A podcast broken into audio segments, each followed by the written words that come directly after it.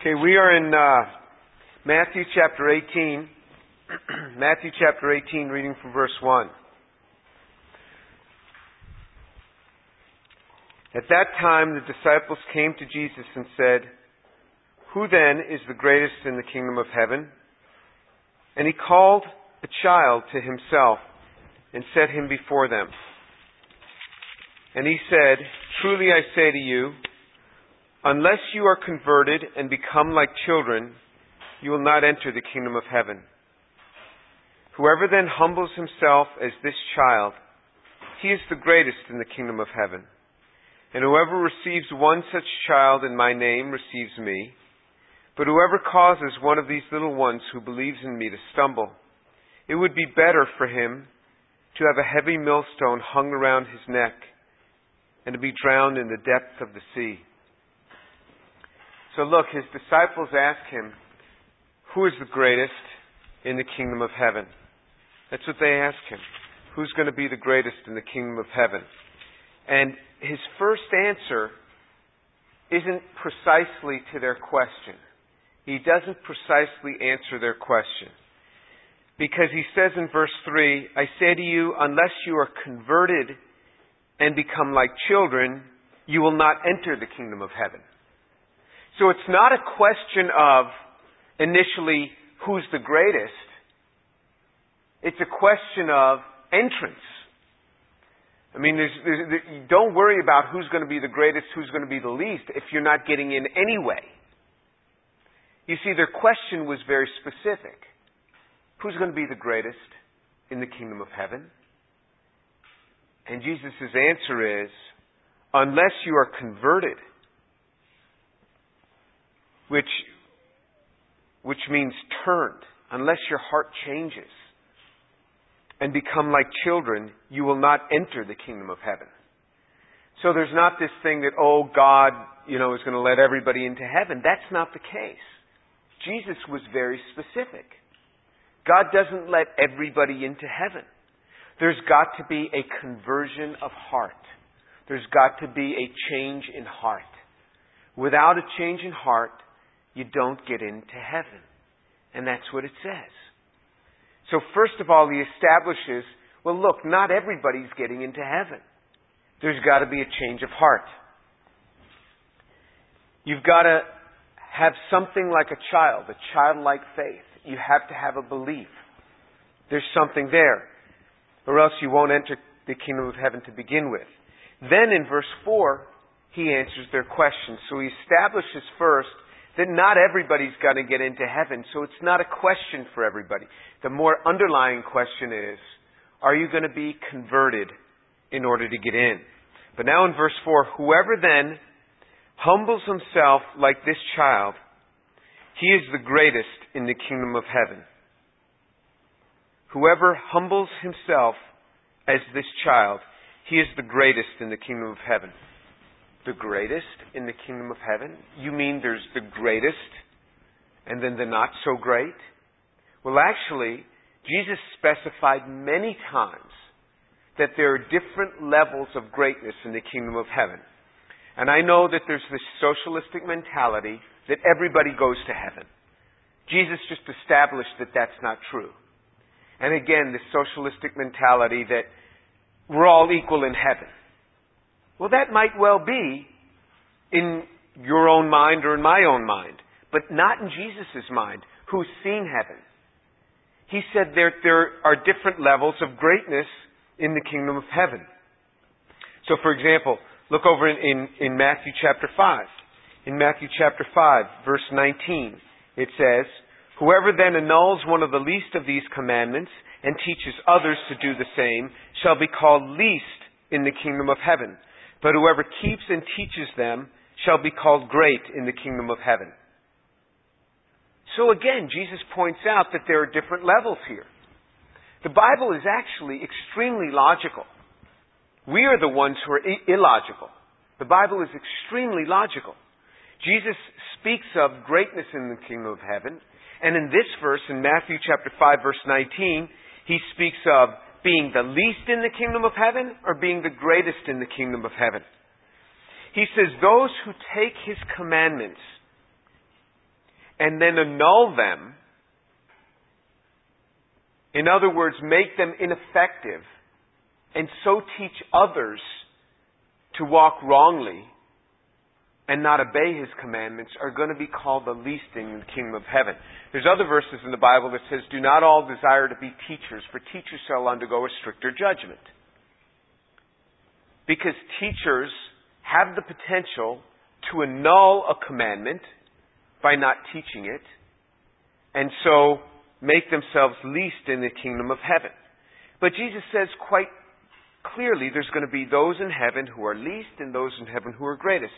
And the ones who are greatest in the kingdom of heaven, whoever keeps and teaches them, he shall be called great in the kingdom of heaven. So Jesus speaks of different levels in heaven. There are also levels on earth. Look in Matthew chapter 11.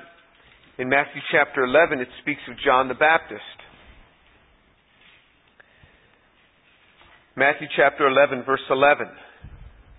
Truly I say to you that among those born of woman, there has not arisen anyone greater than John the Baptist. Yet the one who is least in the kingdom of heaven is greater than he. So Jesus said that John the Baptist is the greatest man that has ever lived. Jesus said that. But he who is least in the kingdom of heaven is greater than he. And this tells us that what we are in the Spirit far exceeds what we are in the flesh. No matter how much greatness there is in the flesh, you know, people think, oh, you know, this Jewish guy, he's Jewish. Oh, how wonderful. You know, let me, let, let me touch him. but that means nothing compared to membership in the kingdom of heaven. Because he who is least in the kingdom of heaven is greater than anyone on earth what we are in the kingdom of Christ far exceeds that which we are on earth. Far exceeds it. So no matter how great a person is, you know, we saw this little film in church about Joe Savory and just all these great things about him. But he who is least in the kingdom of heaven is greater than the greatest baseball player. But Jesus again speaks of he who is least in the kingdom of heaven. So, in other words, there is a least and there is a greatest. Jesus speaks of different levels. The Bible is actually very consistent. People sometimes wonder what's the difference between when Jesus talks about the kingdom of heaven and the kingdom of God. It's actually, they are synonymous because you can see in the same instances, the same, the, the same occasions, Jesus, it, the Bible translates it in both ways. The kingdom of heaven the kingdom of God. The reason that in the book of Matthew, in the Gospel according to Matthew, it speaks of the kingdom of heaven rather than the kingdom of God is because Matthew was written to the Jew for the conversion of the Jew. And even to this day, the Jews do not use the word God. You will see them write G-D. Because they say God's name is so holy, lest they defame his name, they don't even want to write his name. So if you see any Jew, any Orthodox Jew writing or religious Jew writing the name of God, they'll write G-D. Even sometimes when they write Lord, they'll write L-RD, lest they somehow defame his name.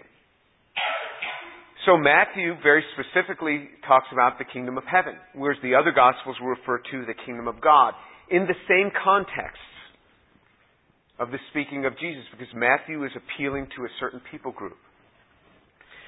But anyway, he speaks of these different levels.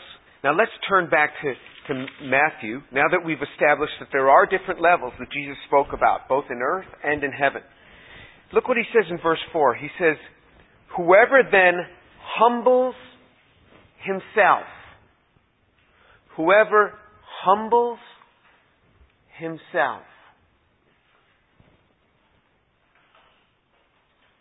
as this child he is the greatest in the kingdom of heaven. Humble myself? I'm supposed to humble myself? I thought God humbles me.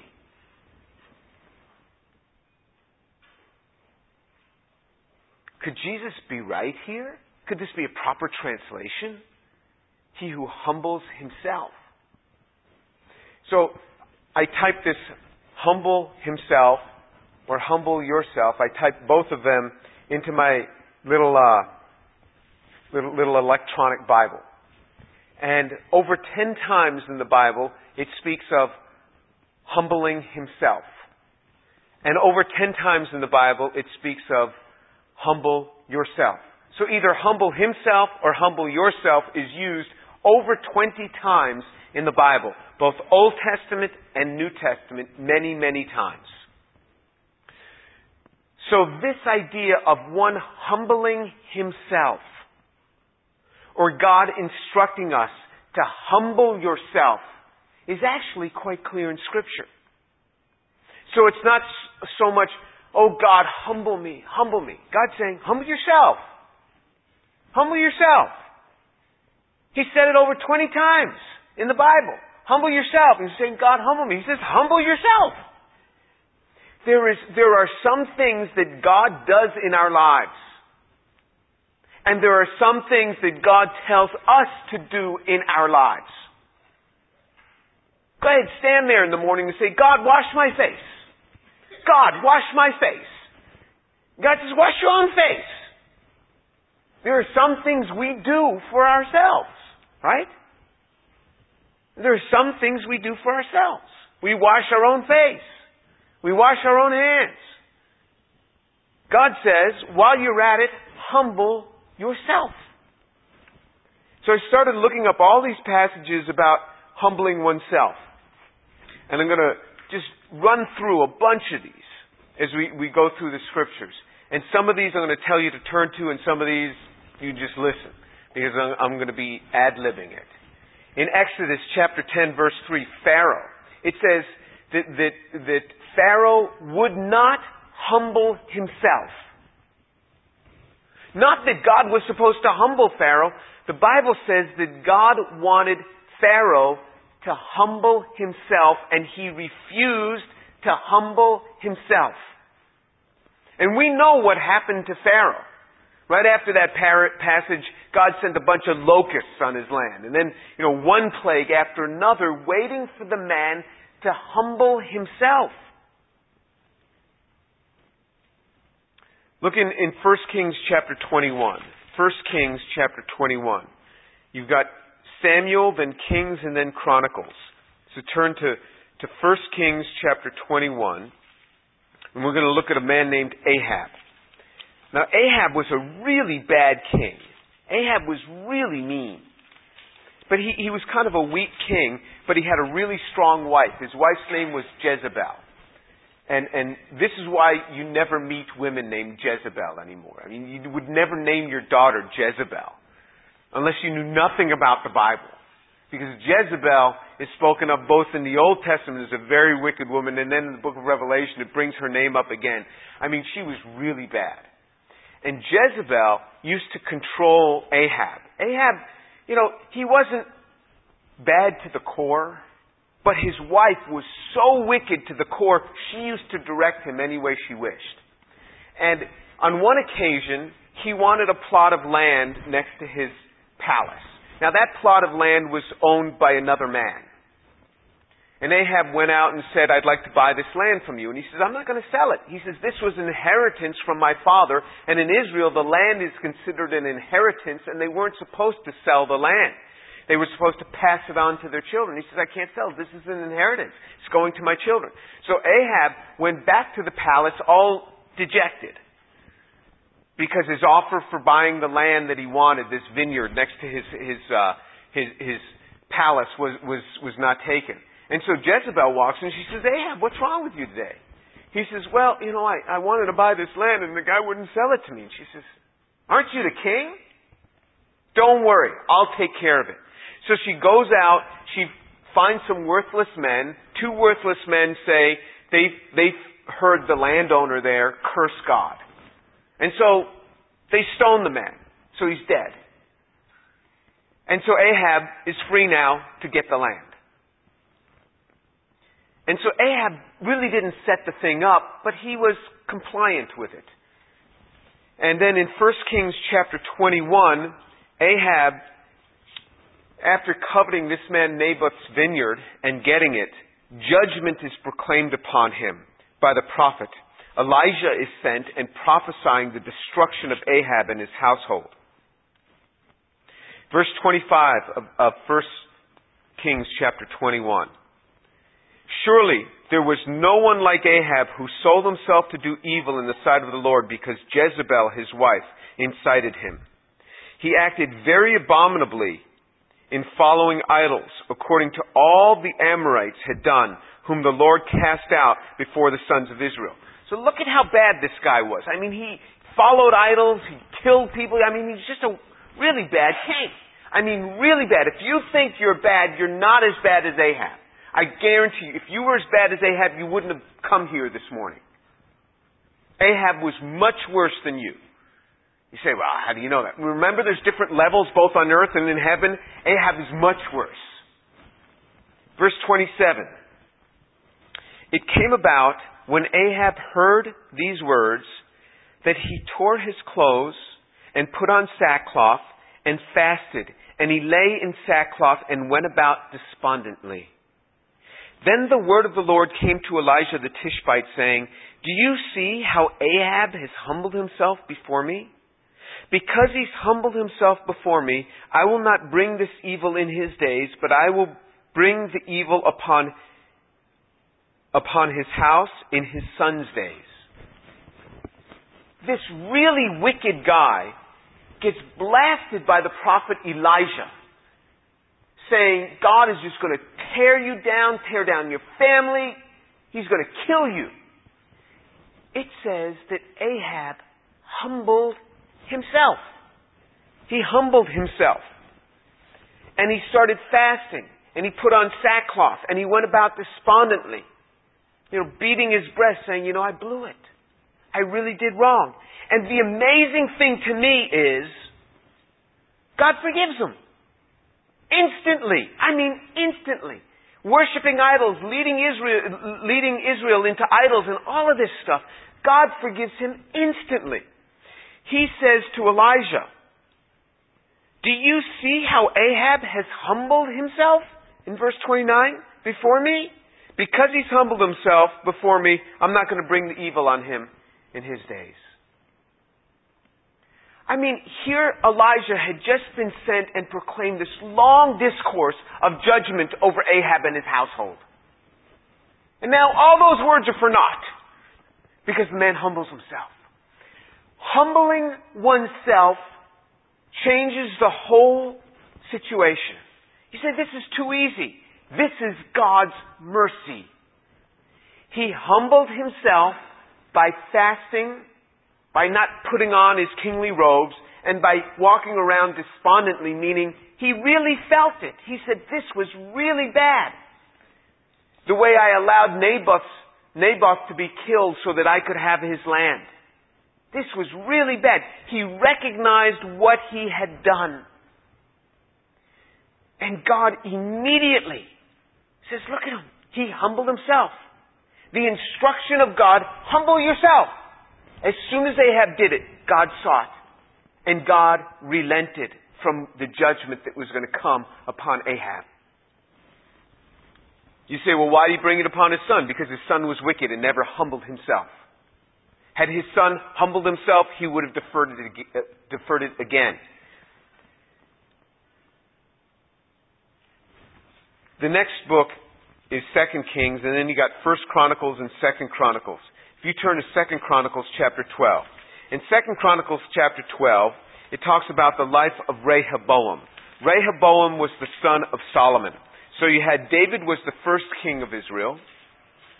Then you had Solomon, his son, and then his son Rehoboam. And Rehoboam's mother was an, was an Ammonite. Because remember, Solomon had many wives. He had like, like, like 700 wives, and 300 concubines, something like that. Had, and so one of his wives was an Ammonite. She was not a Hebrew. She was from Ammon, and her son, Rehoboam, became king. That's the son of Solomon. And Rehoboam did not walk in the proper way, and judgment came upon Rehoboam and upon his kingdom. In 2 Chronicles chapter 12 verse 1, when the kingdom of Rehoboam was established and strong, he and all Israel with him forsook the law of the Lord. Hey, look at that. When the kingdom of Israel was established and strong,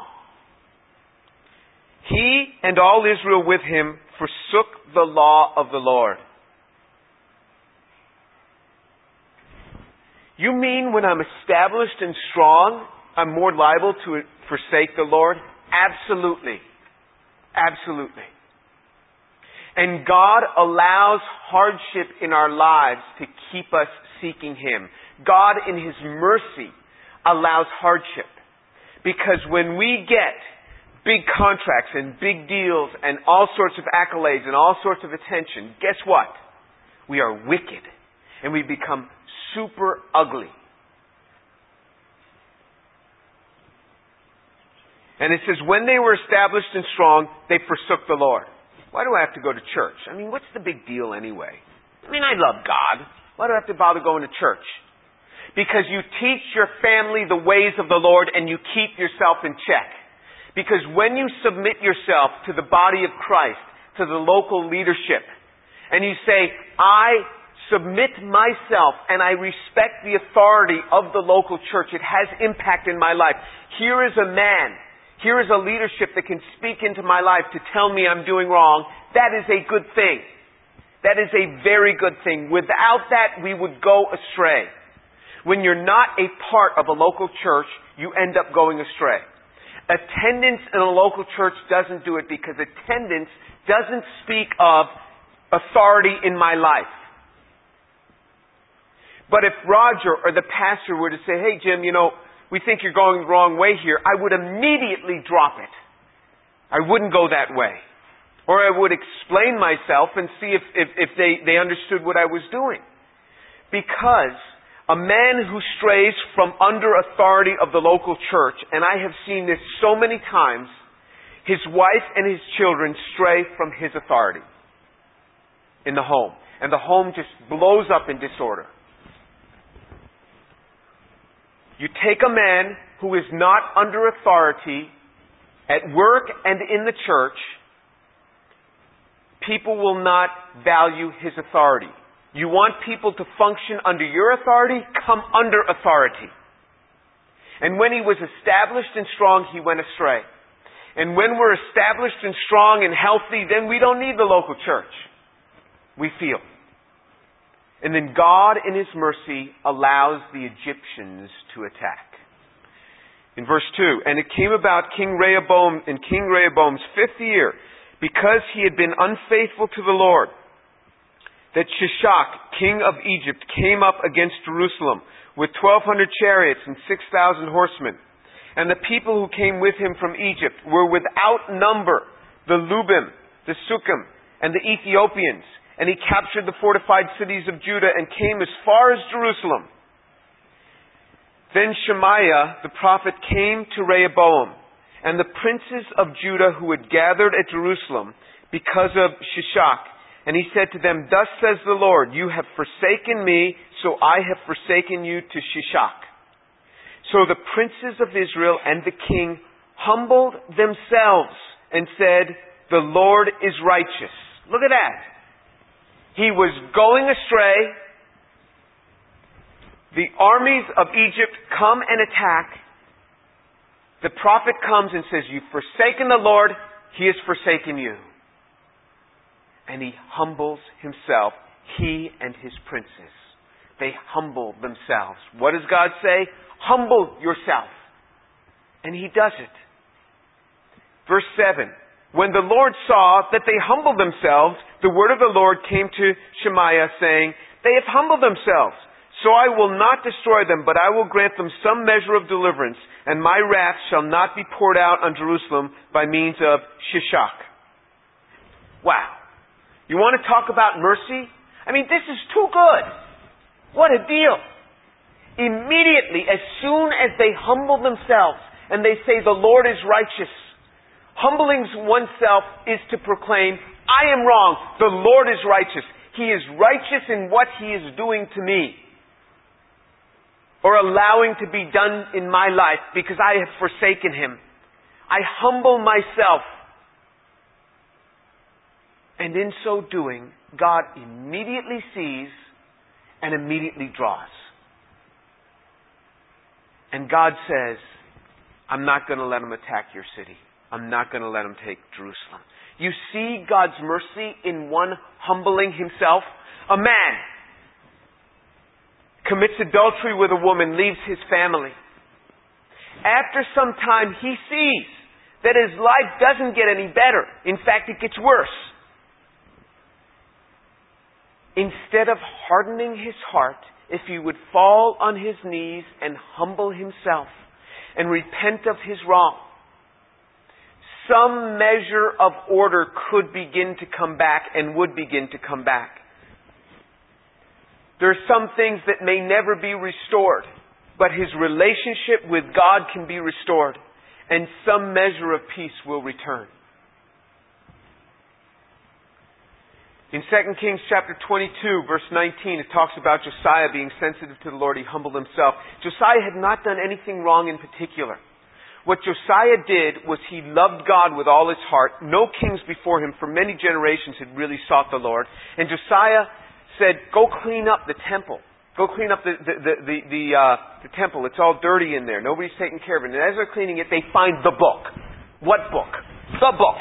The Bible. The one copy they find. I mean, it didn't include Second Kings yet because it hadn't yet happened. But the books of Moses, the first five books, they find it. And he says, Hey, start reading that to me. So they start reading it to him. And when he hears it, he says, Great is the judgment that is due upon us because we've not obeyed those words. And he tore his clothes, and it says he humbled himself. He himself had not done anything particularly wrong, but he, being the king, took upon himself judgment that was due upon the nation. And he says, Go find the prophet and find out what's going to come upon us. And they find a prophetess, a woman. And she starts prophesying that indeed all the curses that are written in that book are going to come upon this land for its disobedience. But she says, But you, O King Josiah, because your heart was tender, so that when you heard the word of God, you humbled yourself, and you tore your clothes, and you fasted, this judgment will not come upon you, but God will bless your days. He had a sensitivity to the Word of God, so that when the Word of God came, he says, uh oh, I've done wrong, rather than, that doesn't apply to me. Let me find a nice verse here. Blessed are you. I like that verse. I mean, he read the whole thing. It meant something to him. And he humbled himself. Look in 2 Chronicles chapter 33. 2 Chronicles chapter 33. This is a story of Manasseh. Manasseh was the worst, the absolute worst. Manasseh was really bad. And, and so Manasseh was 12 years old when he becomes king. And if you look in, in, in uh, 2 Chronicles chapter 3, verse 1, Manasseh was 12 years old when he became king, and he reigned 55 years in Jerusalem. He did evil in the sight of the Lord, according to the abominations of the nations who the Lord dispossessed before the sons of Israel. For he rebuilt the high places which Hezekiah, his father, had broken down. He also erected altars to the Baals and made the Asherim and worshipped all of the host of heaven he worshipped them. He built altars in the house of the Lord, of which the Lord had said, My name shall be in Jerusalem forever. For he built altars for all the hosts of heaven in two courts of the house of the Lord. He made his sons pass through the fire in the valley of Ben Hinnom. And he practiced witchcraft and divination. He practiced sorcery and dealt with mediums and spiritists. He did much evil in the sight of the Lord, provoking him to anger. I mean, look at the list here. Look at what he does. This guy is the worst. Manasseh was the worst king, worse than Ahab. He used to take his kids and throw them into a fire for an offering. Imagine taking your children and doing that, thinking you're going to garner favor from God. And so judgment comes upon Manasseh. I mean, this guy, it says blood flowed through the streets of, of, of Israel. Look in verse 9. Thus Manasseh misled Judah and the inhabitants of Jerusalem to do more evil than the nations which the Lord destroyed before the sons of Israel. I mean, this guy was really bad. So you know what's coming. Verse 10 The Lord spoke to Manasseh and his people, but they paid no attention. Therefore the Lord brought commanders of the armies of the kings of Assyria against them, and they captured Manasseh with hooks, bound him with bronze chains, and took him to Babylon. And when he was in distress, he entreated the Lord his God and humbled himself greatly before the Lord of his fathers. And he prayed to him, and he was moved by his entreaty, and he heard his supplication and brought him again to Jerusalem to his kingdom. Then Manasseh knew that the Lord was God. You see, God is too kind. Look at what Manasseh does. He kills people. It says blood just flowed through the streets of Jerusalem in Manasseh's day. It says they came, they took him. God spoke to him, but he wouldn't listen. God speaks to us, will we listen? And then it says that they took him in bronze chains and with hooks. They hooked them in their body and they dragged him to Babylon. You know, Babylon's far away. Babylon's up where Iraq is. He's in prison. You talk about jailhouse religion. He got it. In prison, what does it say? He humbled himself greatly. What did Jesus say? He who, is, who humbles himself will be the greatest in the kingdom of heaven. The same words. Humbled himself. He humbled himself greatly. And he prayed to God and God was moved by his entreaty and drew him back into the land, put him back as king. I mean, this is really quite amazing, God's mercy. Why? Because you humble yourself. This is not something that we wait for God to do. God says, you do it. You humble yourself. You humble yourself. Numerous other examples. Amnon, it says Amnon was, was Manasseh's son. It says Amnon was not like his father Manasseh because he didn't humble himself. In Dan, Daniel, it talks of one of the kings, Belshazzar. He says, This judgment is coming upon you and upon your kingdom because you didn't humble yourself. You knew the truth. You knew what God did for your father, Nebuchadnezzar, who was really his great grandfather. But you didn't humble yourself. And then it says of Daniel that the, the angel came to Daniel. Why? Because he humbled himself. Daniel had done no wrong, but he took upon himself the sins of the nation of Israel and he humbled himself. And the angel came. What does it mean to humble oneself? Turn to Isaiah 58. Isaiah 58. Is it, is it merely Fasting, well, that is a part of it. I'll tell you, you, will stop feeling really great things about yourself if you fast for a few days. You think you're strong? Fast for a few days. You'll realize you're not very strong. Um, you think everything's all in order in your life? Fast for a few days. You get a whole different perspective. We see how weak we really are. And in Isaiah 58, God, God starts speaking about what it really means to fast, what it really means to do things. He says, he says, for example, he says in verse 5 of Isaiah 58, Is it a fast like this which I choose, a day for a man to humble himself? Is it for bowing one's head like a reed, and for spreading out sackcloth and ashes as a bed? Will you call this a fast, even an acceptable day of the Lord? Is this not the fast which I choose? To loosen the bonds of wickedness, to undo the, hand, the, the, the bands of the yoke, and to let the oppressed go free, and to break every yoke. Look what he says. He says it's not just fasting, it is changing your life. Fasting is a part of it. Repentance is a part of it.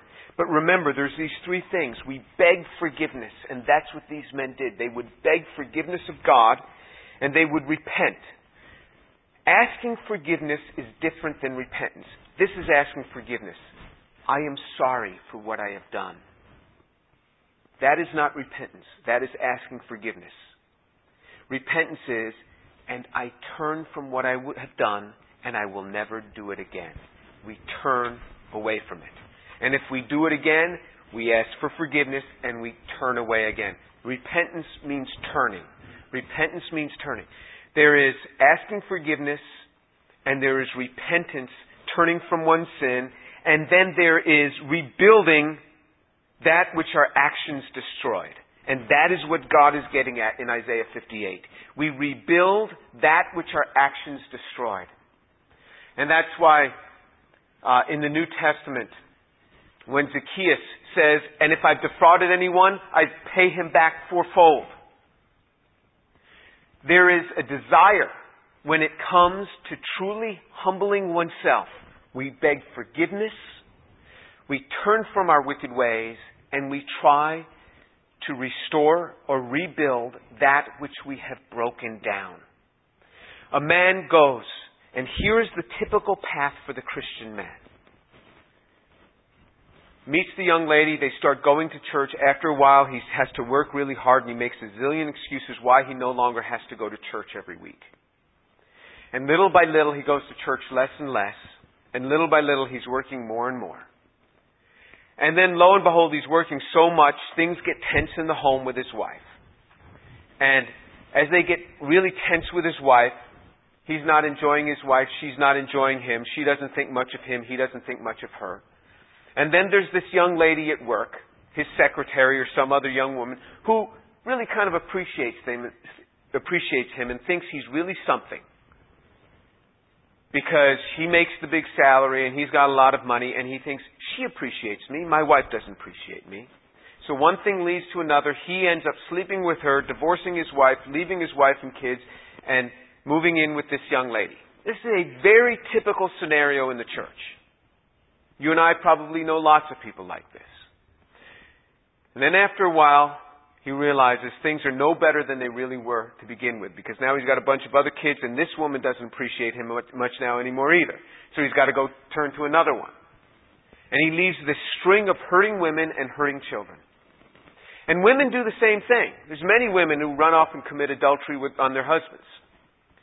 And it starts with little acts of disobedience and not being faithful in the body of Christ and not taking on leadership so somebody can speak into your life. Is there a prophet in your life? Is there a prophet in your life? By a prophet, I mean a pastor who, when he says something, shows you something from the Word of God, you go, gulp. Uh oh. I'm sinning. This is what we all need. The other person who has trouble is sometimes the great pastor the great teacher, they lose track of the need that they have for someone to be able to speak into their life. And people see it in their lives, and nobody wants to speak to them because they're the great Bible teacher. Who am I to be able to speak to them because they're the great Bible teacher? Well, that great Bible teacher needs to submit himself to the authority of a local church and be in submission and interaction with a pastor lest he go astray. And it happens. It happens. And as soon as they step out from under being under authority, their wives start having trouble and their kids don't listen to them either. And God says there is an immediate path to restoration, and it starts with humbling yourself. In James chapter 4, verse 10, it says, you know, humble yourself under the mighty hand of God, and you will be exalted. If you humble yourself, you will be exalted. And the same thing in 1 Peter chapter 5 talks about humbling yourself, you will be exalted. The Bible says pride goes before a fall. You know, pride is so disgusting and everybody sees it in our lives. Everybody sees it except ourselves. It is written right up here. It says, I am proud. And it's in really ugly lettering. But everybody can see it except ourselves and it's repulsive. And God says, the greatest in the kingdom of heaven will be him who humbles himself, like this little child. Jesus says, humble yourself. Turn to Philippians chapter 2. We're going to close with this because it gives it gives a, a simple prescription which can keep us on the right course. Especially when we start feeling like we're more than we really are. 1 Corinthians chapter 2, reading from verse 1. I'm sorry, Philippians chapter 2. Philippians chapter 2, reading from verse 1. Therefore, if there is any encouragement in Christ, if there is any consolation of love, if there is any fellowship of the Spirit, if any affection and compassion, make my joy complete by being of the same mind, maintaining the same love, united in spirit, intent on one purpose. Do nothing from selfishness or empty conceit, but with humility of mind regard one another as more important than yourselves. Do not merely look out for your own personal interests, but also for the interests of others. Have this attitude in yourselves, which also Christ, which was also in Christ Jesus, who although he existed in the form of God, did not regard equality with God a thing to be grasped, but emptied himself, taking on the form of a bondservant, and being made in the likeness of men, being found in appearance as a man, he humbled himself by becoming obedient to the point of death, even death on a cross. Remember, Jesus never asks us to do what he himself didn't do. Jesus humbled himself to the point of death on the cross. There's this striking thing it says, it says, regard one another, in verse 3, as more important than yourselves. Struggling with pride? Let me give you a little trick that the scripture teaches us. Regard the other person as more important than yourself. And it helps you to deal with pride. Look at this person and in your heart say, they are more important than me. They are more important than me. And this is God's little prescription for keeping us from becoming too proud. And oh, it slips in so easily. And God, in His mercy, allows our kingdoms to begin to fray at the edges. So you're going to humble yourself. View these people as more important than yourself. View these people as more important than yourself. Jesus humbled himself. Jesus says, humble yourself.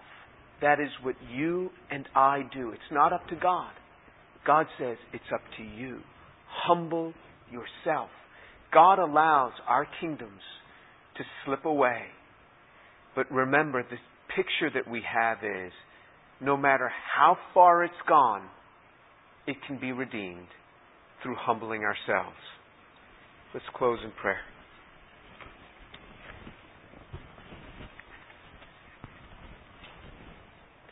Father, I thank you for your word.